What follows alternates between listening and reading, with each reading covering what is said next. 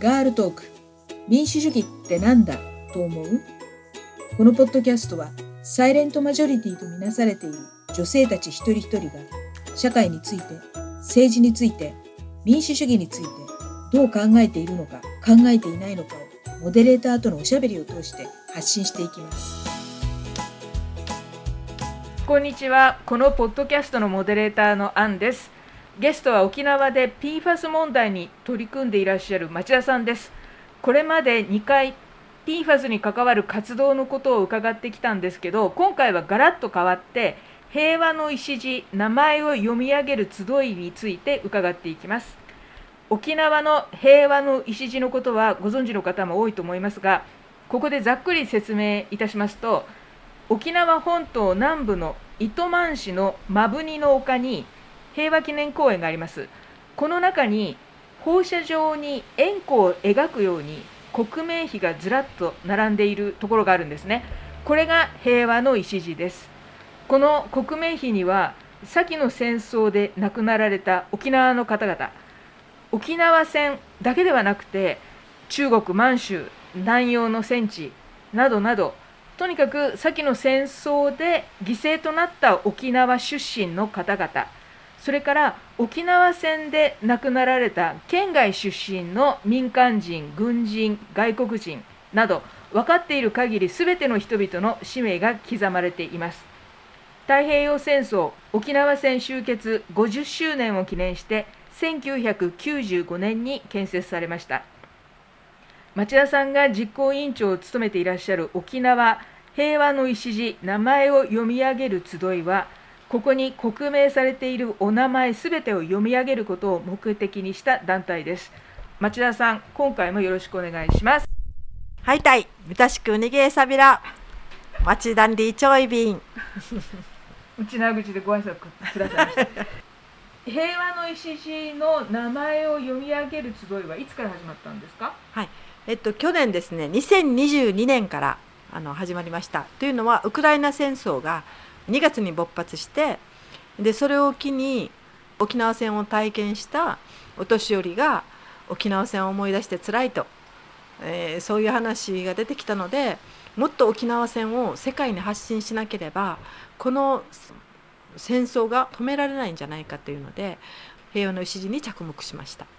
国名は、うん、あの24万人分あるんですよね。はいそうです。今年刻名されて24万6800いくらになったのかな？あそうなんですね、うん、毎年毎年はい。毎年毎年追加されるっていうのが戦争が終わってないという証拠なんですね。で刻名されるっていうのもいろんな条件があってなかなか難しい状況に今なってきててもう月日が経って証明する人がいないとかいろんな条件の中でも去年50人になって今年300人余り。というのは戦艦大和が刻名されたんですね。あの沖縄に向かってる途中で沈没した亡くなったっていうのでそれで今年は多かったんです。そういえばなんですけどこの収録が2023年8月15日ではいそうですね。くしくも終戦記念日。はい、はい、それであの沖縄県外の出身者の方はもう県別に石地が分かれていて、はい、そうですね。あ例えば大阪の誰それさんでうん、で名前が分かればもうその大阪の場所に行ってそのそうですそうです。探せば出てくると、はい、あと、はい、平和公園の中にもそのコンピューターがあって、うん、そうです。大阪検索できます。そうそう誰それさんってやると、この人の名前はここにありますよっていう場所をね、示したそのプリントが出てくるんですよね。石地の海に向かってこう波状に名前が書かれてるんですが向かって左側が沖縄の方で真ん中が日本の方で一番右端がアメリカっていうふうに分かれてます。で敵も味方も区別なく刻名されてるっていうのが非常にヒューマニズムあふれてて誰一人反対する人はいなかったそうです。でこれは世界的にもすごく珍しいことで自国の戦没者の礎は多いんですがあの敵も味方も関係なく名前が彫られてるっていうのは、まあ、珍しいみたいですね。世界でも。この24万6千人分の名前をね、うん、1人ではもちろんできないんですけれども、うん、何人ぐらいで分担して基本あの一人一人500人。あ500人。500人30分。はい。という枠でやったんですが今回は学校に力を入れようというので学校の方から先に募集を始めました。県内を中心ですね。でうん県外に関しては私あの PFOS の問題をやってたので PFOS で取材来た大学とかそういうところに協力願いを得てあのほとんどの学校があのもう協力してくださってあのこれも大きな力になりました沖縄の県内に関しては今年は教育委員会も講演に入っていただいて去年は沖縄県だけだったんですよ。教育委員会があの全県の学校に案内を出してメールで出していただきました、まあ、それも大きくて各あの学校で去年は5校ぐらいだったんですが今年30校余り、うん。参加人数も1500人去年。今年3800人。もう大変でした。倍以上ですね。倍以上でした。しかも盲学校、えー特別支援学校も今回入りました。先生方の展示にしたりしてもう並々ならぬ努力をしていただきて本当に感謝しています。それであの時間決めて例えば9時から5時まではい。とかじゃないんですよね。え24時間やるんです朝9時から夜9時まででした。去年は、えー朝の5時から夜中の4時までズームが1日ちょっと止めないといけないのでその2時間を止めるだけで全部やりやりまったんですがもう体力の消耗が激しくてあの時間は12日間だったんですが大変だったのでやっぱり学校も増やしたい昼の時間を増やしたいというのが多くて1日から23日まで6月の1日から。23日間で学校の昼間の時間が増えたので参加が増えました。去年は講演団体なかったんですが今年は大宜味村それから東村オープニングをしてくれた北谷町それから中城村北中城村糸満市が講演それぞれいただいて市町村主体でやってくださいました。それも大きな流れの一つですね。あと本部町立博物館と宜野湾市立博物館があの市のそれぞれ市や町の団体として講演入って参加してくださいました。なんかすごい大きな流れで参加の枠組みが広がったって言いますか。で個人は1人500人なんですが小学校中学校となると人数もたくさんいるので20人とか読み上げが1人30人とかになるんですがその分人数は増えました。うん読み上げっていうのはある場所に行ってあの読み上げるんじゃなくてあの、うん オンラインというのが、去年もコロナ禍だったので今年はまあ少し緩みましたけどもこの時だからこそオンラインでできることをっていうのででいろんなあの平和活動が全部縮小されてきてる時だったのでオンラインでできるものっていうのに関してもこれはもう本当にタイミングとても良かったですね。で YouTube で配信してライブ配信してるんですよね。うんはい。YouTube でそのそのまま12分後にそのまま YouTube 配信。1日アーカイブで見れるっていう何時頃のものっていうので学校の親御さんたちが、あまあ、見れるっていうのもありました。あと今年から初めてなんですが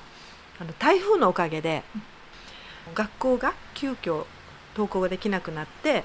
練習もしてかわいそうだったんですがそれを後日録画で流すという方法を初めて取り組みました。これもあいい方法だなと思って、まあ、生配信迫力があってあの思いも伝わっていいんですがこういう特別な場合に限って録画配信という手もあるなというのを今回初めて経験しました、うん実行委員がすごい若い方中心に頑張っていただいていろんなノウハウを使って朝早くから夜遅くまで仕事しながら子育てしながら本当に頑張ってくれました。6月23日に向けて、うん。あの読み上げるわけですけど、はい。その最終日になる6月23日には何かこうイベントとかやられるんですか？あクロージングを去年もだったんですが平和の礎のあの現地でやりました。あのスタッフのスタッフというか事務局のサクソフォンとかあるいは参加してくださった学校の先生がどういう状況でしたとかあと生徒さんも涙ながらにこういうふうに感じましたっていうのを伝えてくださったりあとフラダンスもありました読谷のからフラのあれをしてちょっと小高い丘の上で踊踊ってくださったので非常に良かったですね。うんうんあと流歌もありました。これあの石地のはいことにかけてこのな波を越えて平和よ向こうに海行けみたいなそういう流歌も読んでくださりましたまだ2回しかやってないということなんですけど、うん、2回やってみてこれが課題だなとか来年はこんなふうにしようとか思ってることありますか？そうですね。もういっぱいあるんですけどまず事務局が本当にボランティアなのでメールの返信とか電話の返信が本当に思うようにできなくてやりたいと思っても仕事中だったり帰ってきたらまた事務に追われてこの名簿の例えば私500人読みますよ。って言って24万人の500人から始まったりあるいは学校の場合はこの日都合悪くなったからこの日にしてとかなんかそういうのがすごい多くてそういう事務量に追われながら個人のメールとか電話とかっていうのが申し訳なかったんですけどまめにできなくてでももうボランティアだからしょうがないというところで割り切ってやるしかなかったのであもっとちゃんとやりたいみたいな気持ちもあってもっと楽しくやりたいっていうのもありましたし、まあ、いろんな反省があったので今年あの幸いに補助金がね新基金とあの爆音訴訟団から、まあ、まとめてお金いただきましたので来年はこれを事務局の専従職員の人件費にできたらもっと楽しくで事務局ももっと有意義に動けるかなっていうので使わせていただきたいなと思ってそれをすごく喜んでますみんな。うん、であの今年とても印象に残ったのは四国のおじいちゃんなんですけど電話かかってきてたまたま私取れたんですよ。その時に自分のお父さんは沖縄戦で見事に散ったと。頑張ったと。これを誇りに自分は今まで生きてきた。だから読み上げたい。という電話が来たんですよ読み上げたい動機はそれぞれなのであもうなんかちょっと気分悪くなりながら「あそうなんですか」って言って「分かりましたじゃああの対応させますので後で名簿班から電話入れさせますね」って言って連絡先を聞いて私は切ったんですが、まあ、娘が名簿班をやってたので電話してこういう方からこういうなんかお母さんはもうなんかあの気持ちが抑えられなくなるからあんた対応してねそのって言ったら娘が言ったんですよ。お母さんこの人はお父さん亡くなって寂しかったんだよって。だからお父さんが軍人としてちゃんと国のために頑張ったということを誇りにこの人は生きてきたんだって。その人にそれを生きる時に必要な力だったんだよって。だからそこは共感してあげないとあの平和はさ広がらないよって言われたんです。私その時に本当に私たち事前学習してたんです沖縄戦について。すっごいなんか成長したなと思って私たちはやっぱり分かってても頭で分かっててもこの許せない何かが感情的なものってあるんですよ。だけど次の次世代はそういう感情が薄らいでいくっていうのはあのややもするとマイナス感情になっていくように捉えられるけどもこれはいいかもしれないこの感情的に抑えられて平和を発信するにはどうすればいいかというところに持っていけるんだったら私たちよりももっと広く平和を発信できるのかもしれないという意味では非常に頼もしく思いました。でこういうことを事務局常々これはだどうなの？平和の発信についてどうなの？っていうのを細かいところまで理念の時にもすごい議論してきたのでやっぱり一人一人にそういうことが根付いてるなっていうのを来年また期待できるなっていう。で私みたいなねなんか本当にパソコンもあんまりできない Zoom も配信もまともにできないのが事務局長としているよりもっと若い人でノウハウを持ってる人たちがやればもっと広がるんだろうなというので、まあ、私サポートに回ってこういうあの感情的に抑えられて平和を広げるためにどういう方法がいいかっていうのを冷静に考えていける若い人たちが中心になっていけばもっともっと平和の礎を利用してもっといい平和の発信が沖縄から世界に向かってできるんじゃないかっていうので非常に頼もしく思いました。まあ、一つの今年のエピソードですね。す素晴らしいことですね。そうです、ね、平和学習っていうとこう戦争こんなに悲惨なことがあった、うん、戦争はダメだよって、うん、だけどそこからさらにもう一歩ね、うん、進んでいくっていうことが本当必要だし、それができてる人たちが育ってるっていうのそうなんですよ。沖縄のやっぱり平和学習の積み重ねの歴史っていうのは、やっぱつながっていくんだろうなって。あのそのつながっていくためにこの平和の礎っていうのはすごい力を発揮する。ただ名前を呼ぶだけなんだけどえっと、沖縄の名簿には内地の名簿はないんですがその出身地生まれた年生年月日それから亡くなった年それも不明もあります名前も不明があるんです。で死んだ場所もあるんです。死に番地っていうんですが。それで一人一人が想像力を働かせて一人一人の命が蘇ってくるんです。この人はどんな亡くなり方をしたんだろう。難用で亡くなったの。3歳で難用で亡くなるってどういうこととか。元部の3歳の女の子が真部にまで行って亡くなるんですよ。それを見た時にこの子はどういう過程を経てで下の子もいたかもしれない。抱っこもされなかったかもしれない。親の手を引かれ真部にまで死にに行ったのっていうので斜めでする若い子もいたんです。そういうことが想像できるんですよこの名簿一つで。だからこれはすごい力があるなと思って平和を発信するのに言葉はいらない。ただこの名簿を読むだけで戦争を想像することができるっていうのでは平和の史実というのはすごい力があって太田知事の偉大さに今更ながらこれを私たちがもっと発信していかなければならないという強い気持ちになりました。この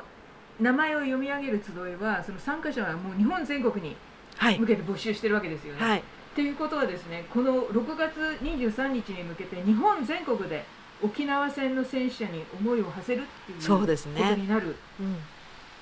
のはその亡くなられた方々の魂を慰めるだけじゃなくて先の戦争で